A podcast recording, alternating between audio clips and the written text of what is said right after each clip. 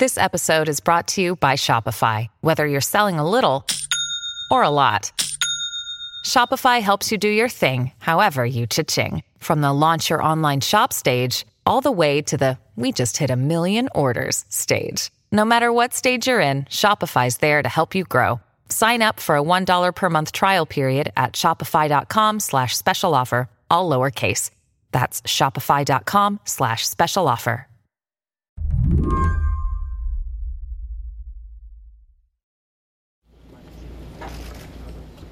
Tuesday, the city of Sochi on the Black Sea. The presidents of Russia and Turkey, they walk into a room and pose for the camera.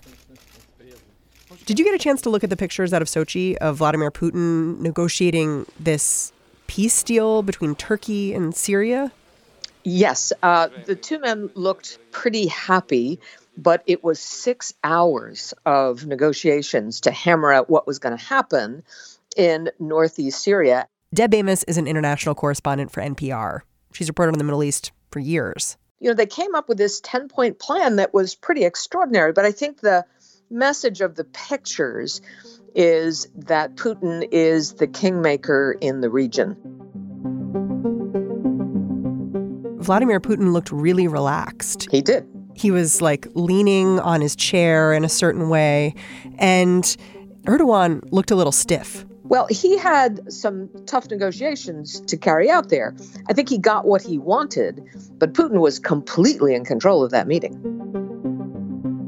This meeting felt like watching a global power shift in real time. Weeks earlier, it had been one world leader, Donald Trump, who kicked off the Middle Eastern conflict, authorizing a hasty U.S. withdrawal from northeastern Syria. Stunning video this morning showing Kurdish civilians in northern Syria pelting a U.S. convoy with rotten vegetables as they accuse U.S. troops of abandoning them. But protesters with signs blocked the convoys. One read, Thanks for U.S. people, but Trump betrayed us. Now it's taken a meeting with another world leader, Vladimir Putin, to figure out what happens next. Who patrols which towns? What refugees go where. Make no mistake about it, in the Middle East, this is seen as a strategic defeat for the United States and one self inflicted. Uh, as... I mean, you've covered the Middle East for how long now? Uh, 30 years. I mean, if I told you a decade ago, two decades ago, Russia would be the power broker in the Middle East, would you believe me? No, but Putin himself is playing a, a, much bigger role in the region, and he's played every move very well. Let's remember when the Russians arrived to prop up the Syrian government, President Obama at the time said, Oh, this will be Russia's Vietnam. They will be mired in this one. They can't afford it. And it's not turned out that way. He's played his cards very well.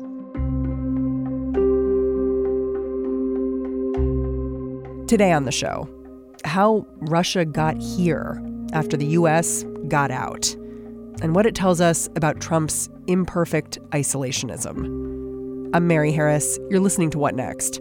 Stick with us.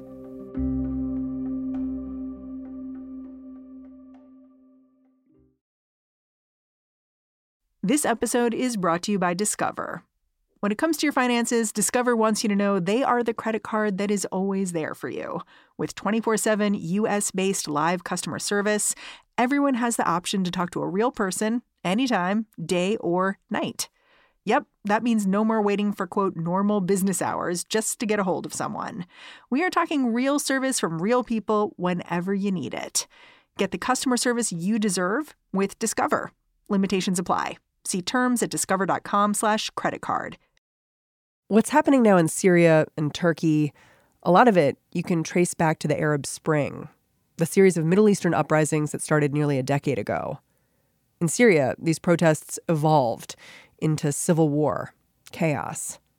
As Vladimir Putin watched the violence spread, he saw a way to get a foothold into a region where Russia's always nurtured ties what the Russians saw is a replay of what happened in Iraq. They were worried that the Syrian army was about to collapse, and it was pretty close. Why did that matter to them?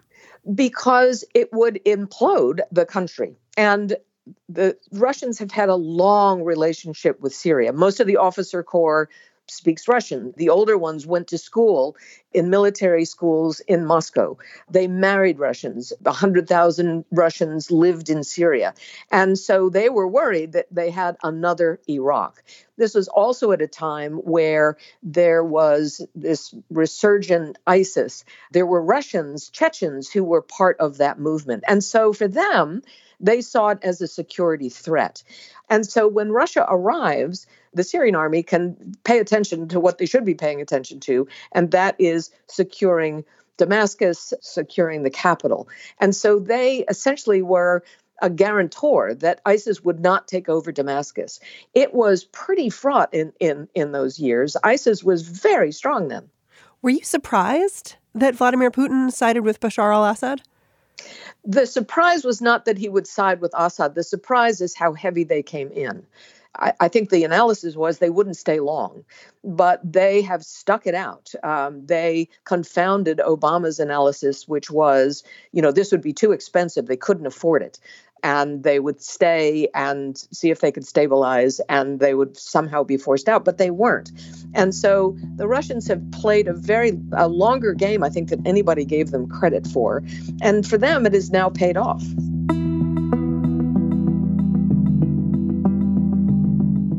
But as russia bolstered syria refugees streamed out of the country many of them landing in turkey.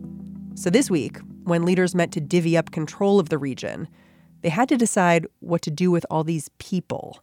Turkey now has somewhere around 4 million Syrians. And the Turkish public opinion has decidedly turned against them. I was talking to a Kurdish academic yesterday, and he said, you know, for the first time in Turkey, there are uh, now a group that Turks hate more than the Kurds, and that's the Syrian refugees.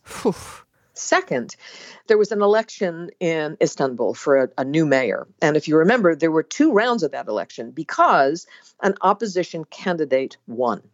And so uh, Erdogan challenged that election. They had a second election. The guy won the second time. He has been running on a campaign to get the Syrian refugees out of Istanbul. Basically, because he wants to win election, it sounds like. Well, he wanted to win an election, but also he's in uh, in an opposition party that never agreed with Erdogan's position of opening the border to all these people. And Erdogan is very aware that you know public opinion is turning against him on this issue. So part of the reason for coming into this what they call a buffer zone uh, in northern Syria is for a place to put some of these people to send them back to Syria he's been threatening the Europeans that there's going to be another exodus of refugees if they don't back what he's doing in northern Syria. But yeah, he's basically said, I'm going to send all these people to Europe. Yes, he does say that. Now, you know, the Germans have given him you know more than a billion dollars to make sure that they don't. So i don't know if that is an idle threat but he feels more the domestic pressure to be able to say to his people okay don't worry. I got a place for these people to go. We are going to open up this corridor. We are going to send them back. Now at the same time the turks have been given citizenship to some syrians somewhere north of 60,000. But it's a phone call that you get. Hello, Dr. Syria. Hello, businessman Syria. Would you like to be a Turkish citizen? There have been some people who have gotten citizenship. But for the most part, I think that uh, Erdogan really needs an escape valve. He needs to relieve that pressure. And he hopes, it remains to be seen, he hopes he can repopulate those towns in northern Syria with those refugees. So, on Russia's side, you've got a national leader interested in flexing his foreign policy muscle. On the Turkish side, you've got a domestic political problem, a country weary of playing host to refugees.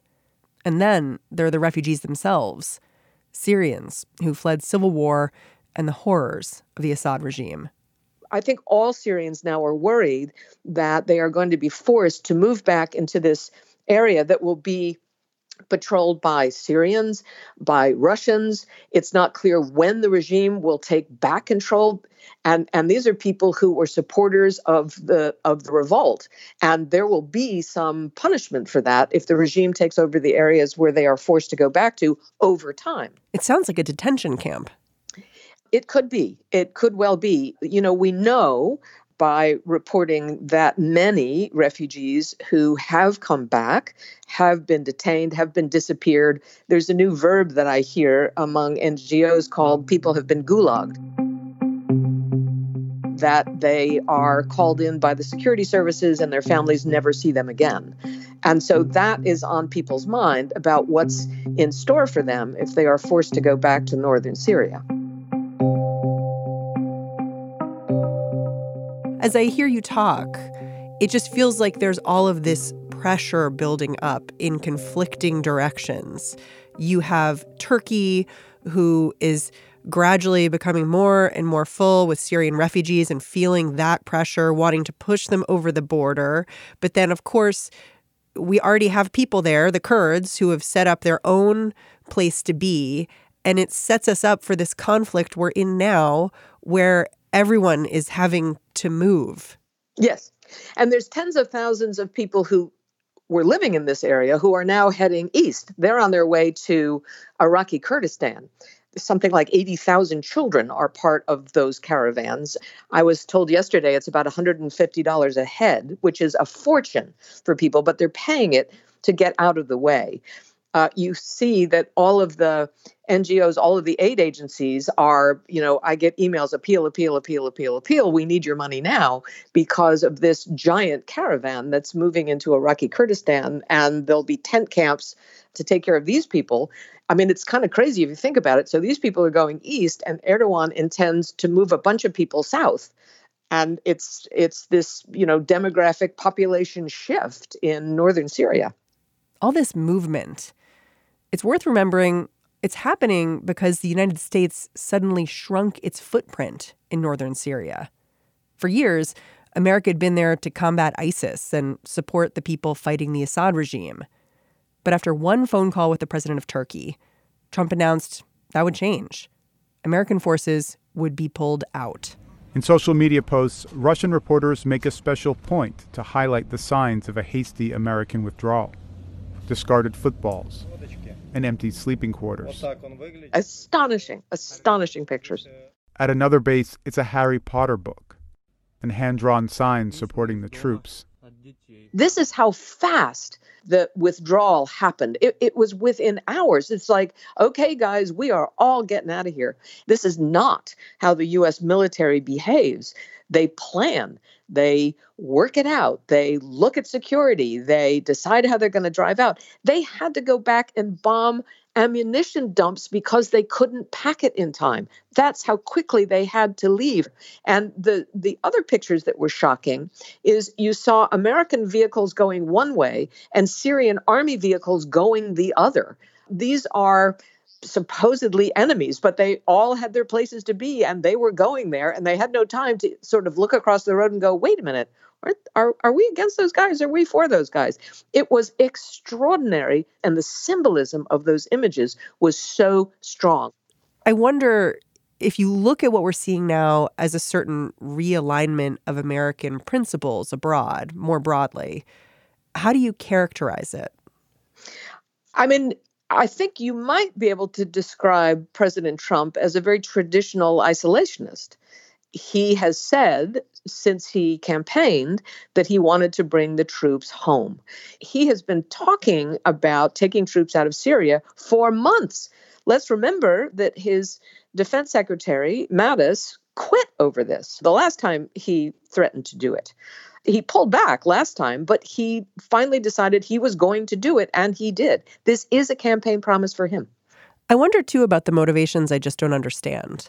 Like President Trump keeps talking about, we've secured the oil. We've secured the oil, and therefore a small number of U.S. troops will remain in the area where they have the oil. And this region that the Kurds have been occupying, there it is oil rich. And it, it, makes me feel like there's something I'm not getting here in terms of getting involved and not being involved in this region. I'm going to tell you that I have been scratching my head about that too. And I see a lot of Syrian analysts going, What are they talking about? However, I was thinking that when President Trump criticized how Iraq was handled, he often said that we should have just taken the oil it, it didn't make any sense when he said it, but it's something in his head. Uh, about taking the oil, uh, and it's important to him. You can't so, just take the oil, though, right? No, you no, you can't. Uh, you you can't just take the oil, but there is oil in that part of the country.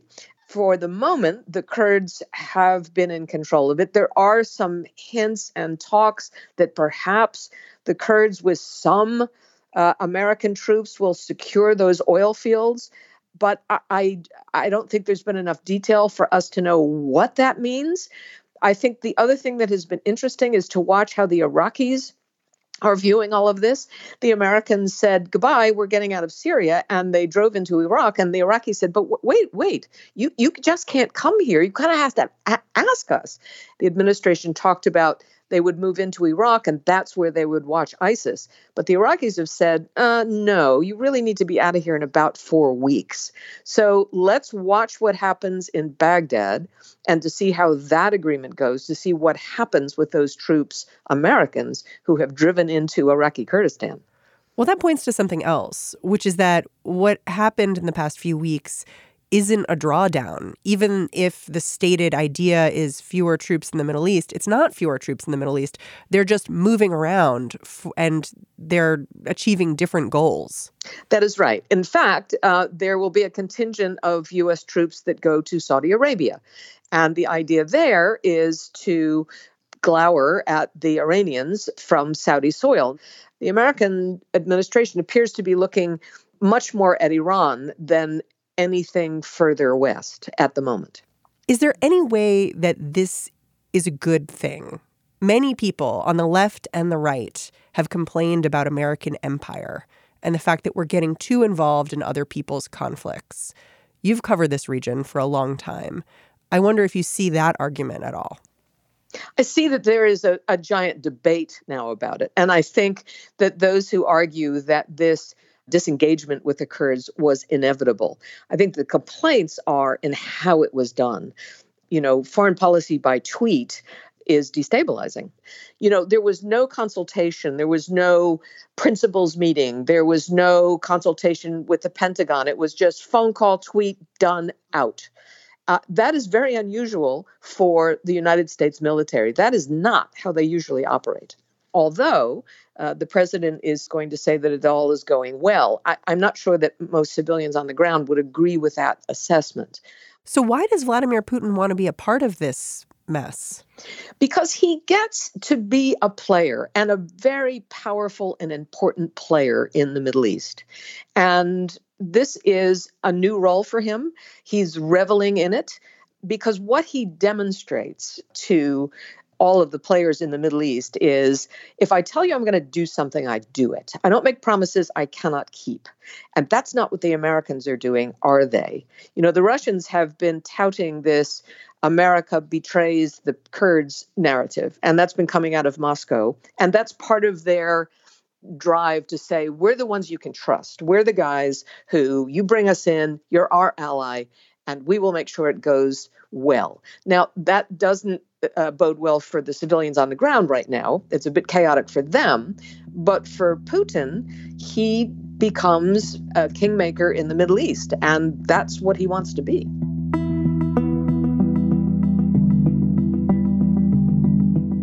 Deb Amos, thank you so much for joining me. Thank you. Deb Amos is an international correspondent for National Public Radio. She's also a professor of journalism at Princeton.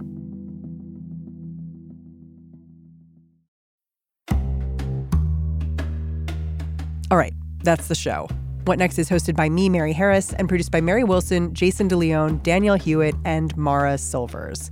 We're going to talk to you tomorrow for another impeachment news roundup. But small change. That's going to be available in the afternoon. Why afternoon? What is happening? We've got news. The What Next family is getting a little bigger. To explain all this, I've got my friend Lizzie O'Leary in the studio. Hey, Lizzie. Hi, Mary. So, Lizzie is going to be in your feed tomorrow. She's going to be hosting a whole new version of the show. It's called What Next TBD. She's here to tell me all about it. Whoa, whole new show. whole new show. Yes. Hi, I'm Lizzie O'Leary. And what we're doing with What Next TBD is thinking about a future that is TBD. And all of the forces that shape how we're going to live in this way that is to be determined money, power, technology, a lot of the unseen stuff. So I'll give you an example. On our first episode, we have someone who used to work inside of Facebook looking at political ads, talking about something that Mark Zuckerberg got raked over the coals for this week. She's a former CIA officer, and she's going to tell us about that experience and then sort of whether the flaws in the system can be fixed at all. Hmm. You know what I love about this, which is that we spend so much time on the show talking about politics and talking about what's happening in Washington, impeachment, and I feel like there's this whole other power structure. People talk about like the Facebooks and the Amazons of the world as basically being like their own little countries with other interests that are different than the rest of us maybe, and this is going to be a cool chance for us to just talk about that. And hopefully dig into that. I mean, I think look, if impeachment weren't taking up everybody's political oxygen, Congress was going to spend some time this month going after the big tech companies. You really haven't heard about that at all. But it doesn't mean that it's not happening, it's just happening quietly. Okay, cool. So every week, every Friday in your feed, What Next TBD. For a little while, we'll keep those impeachment shows going, your impeachment roundups, but that'll be in the afternoon. Lizzie will be here tomorrow morning. I can't wait to see what you've been up to. Thank you.